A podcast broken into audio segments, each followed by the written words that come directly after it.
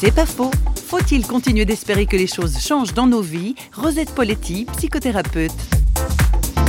Moi, je crois fortement, parce que j'ai beaucoup travaillé aussi ce concept d'espérance sur le plan psychologique, que les choses parfois se passent quand on ne les attend pas, et puis elles se passent pas du tout au moment où on pense qu'elles devraient se passer. Par exemple, dans l'accompagnement des personnes en fin de vie, on a des gens dans les trois derniers jours, ils se sont réconciliés avec quelqu'un, et puis ils entrent dans une sorte de sérénité. Alors on aurait espéré que ça se passe 20 ans plus tôt. Et à ce moment-là, c'est comme si ils rattrapaient le temps perdu. C'est au-delà de nous, ça. Et peut-être l'humour de Dieu aussi de dire, euh, vous avez fait tout ça, mais attendez, euh, c'est plus loin que ça que ça va se passer.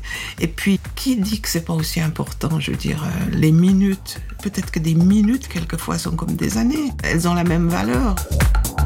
C'est pas faux, vous a été proposé par parole.ch.